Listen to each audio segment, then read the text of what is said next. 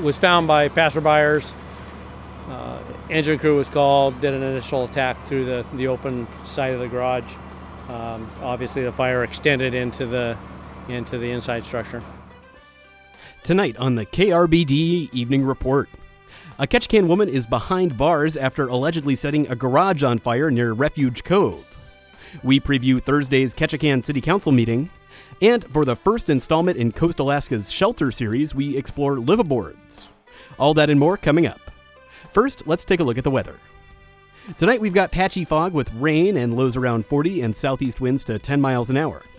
New Year's Day will see widespread rain showers and scattered snow showers with little or no accumulation. Highs are in the mid 40s and south winds to 15 miles an hour. Wednesday night we'll see scattered snow showers with lows around 30 and south winds to 10 miles an hour.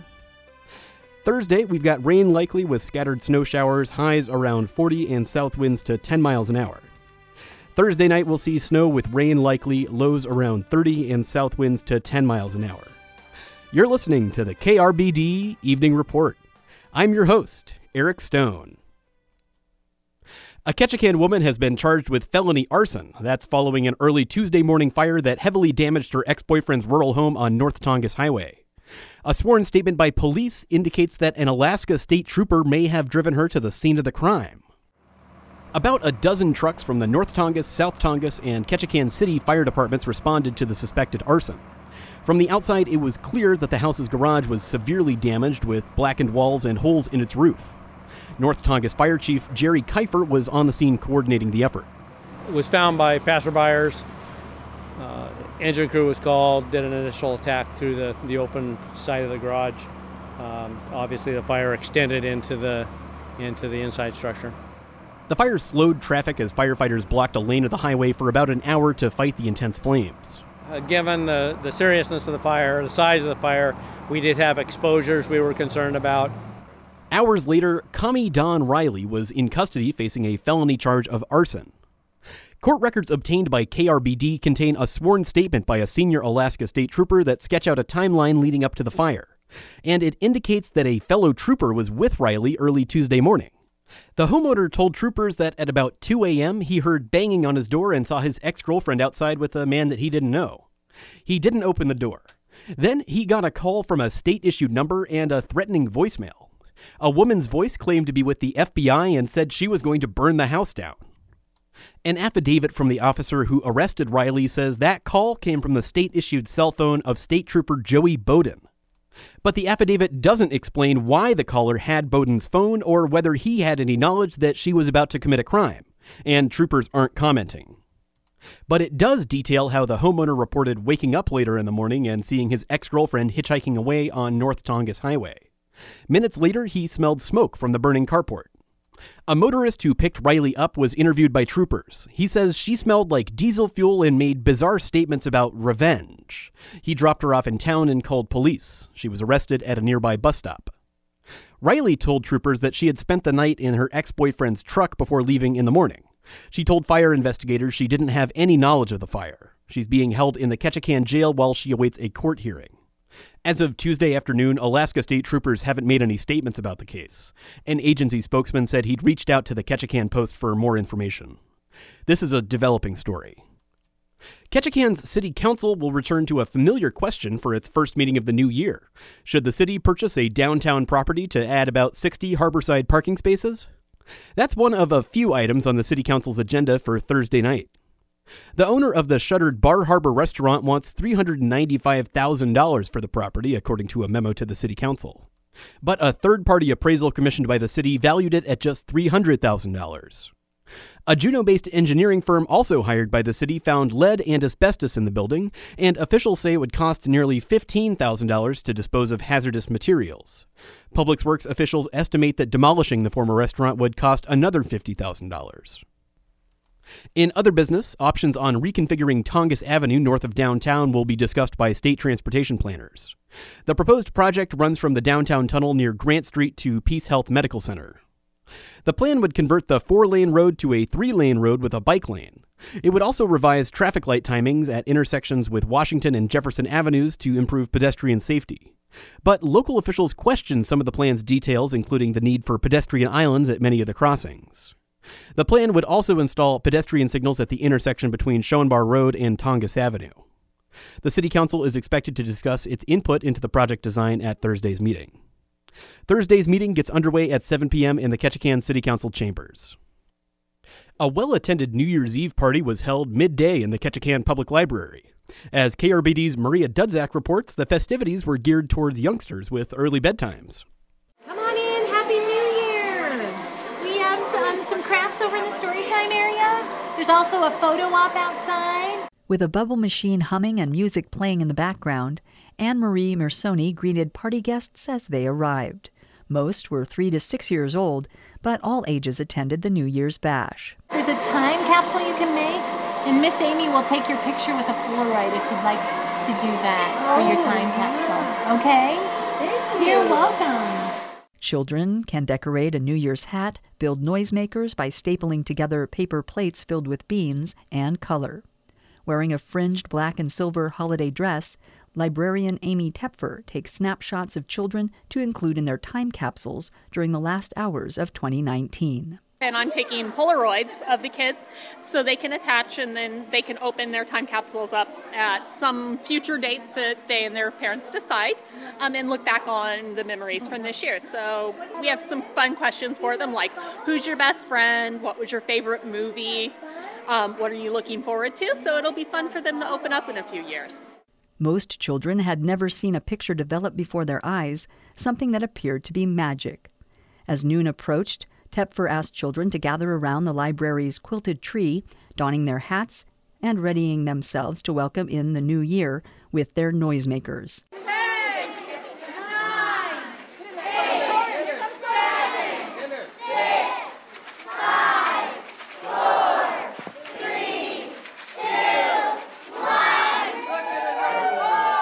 Balloons were dropped from the tree, and afterward, sparkling cider, fruit, and cookies were served. The event was definitely a hit and a gentle way to welcome 2020, albeit 12 hours early.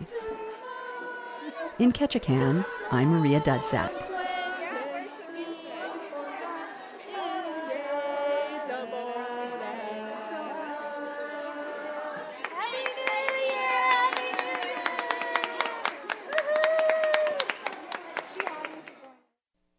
Throughout southeast Alaska, many people make their homes on boats. So called liveaboards can be motivated by a sense of adventure, a maritime occupation, or just a lack of affordable housing on land. It's not an easy life. But as part of Coast Alaska's Shelter series, Ari Snyder brings us this snapshot of the fishing town Petersburg's vibrant community on the water.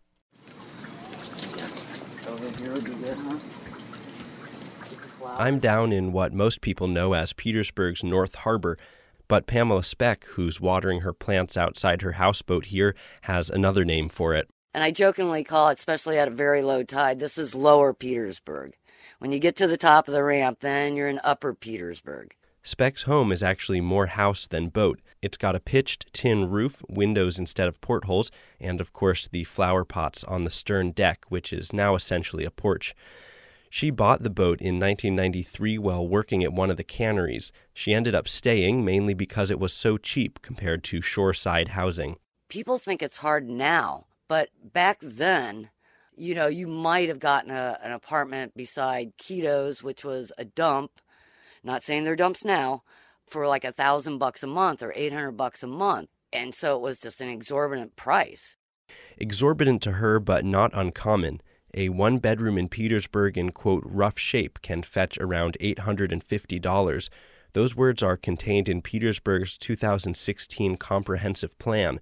The plan also found that more than a third of renter households were not living in affordable housing. But back to Speck. She came to Alaska via Ohio and says she didn't expect to stay very long, much less spend more than a quarter century living in a floating house. But she says this lifestyle grew on her for a lot of reasons. You know, it allowed me to pay my student loans off 10 years early. Um, it allowed me to save money and do investing. It allowed me to also be able to buy, you know, property in, in Belize and build a house down there. Of course, living on a boat isn't free. She still pays for utilities and mortgage fees, plus a $60 per month liveaboard fee charged by the harbor master's office. But it's still cheaper than most rentals in town. And with the savings, she can spend the cold weather months in Central America. But that makes her an outlier. Petersburg Harbor Master Gloria Wollen says the dock's liveaboard community actually grows in the winter. We have a few less in the summertime. We run about 20, maybe 22 in the summertime, and then it bumps up to maybe 30, 35 in the winter. Her office keeps track of liveaboards, and she's not keen to see their numbers grow. That's to make sure there's enough room for commercial vessels and boats passing through. On the other hand, she says it is nice to have a stable community down on the docks. Because they kind of keep an extra eye on things. So there's pretty good relationship between liveaboards and the entire community down here in the harbor. Ooh, you hear that percolating, people? It's that good, good sound of percolating coffee. Yeah, hot coffee on a rainy day. One of those people keeping an eye on things is Frankie Christensen. He lives year round on his 34 foot sailboat a few stalls down from Speck. He's a boat mechanic and has been living in North Harbor for the last three years. He says he was attracted to the freedom of life on the water, and the affordability doesn't hurt either. Well, uh, I'll put it to you this way what a lot of people pay in one month, I pay for a year. The cabin is compact but spacious for a boat of its size, and the high ceiling allows you to stand comfortably. A big diesel powered stove sits in the corner, keeping the place warm. Christensen says North Harbor is a neighborhood. It's a it's a it's a small little community. Everybody shares everything. We're always swapping food, and I have a lot of boat captains that uh, drop off fish and crab. So it's, it's a very giving community. As if on cue, Pamela Speck walks past and tells Christensen she'll take his trash up to the dumpster. She's headed that way anyway. Okay, Pamela, thank you. See, people are nice. She's walking by and taking my garbage for me.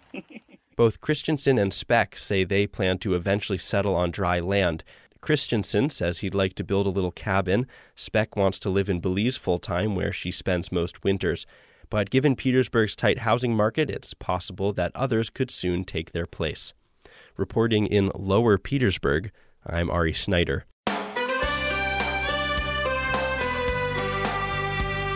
That's it for this edition of the KRBD Evening Report, our final show for 2019. You can get this show on your favorite podcast app. Just search for KRBD Evening Report. Thanks so much for listening. I've been your host, Eric Stone.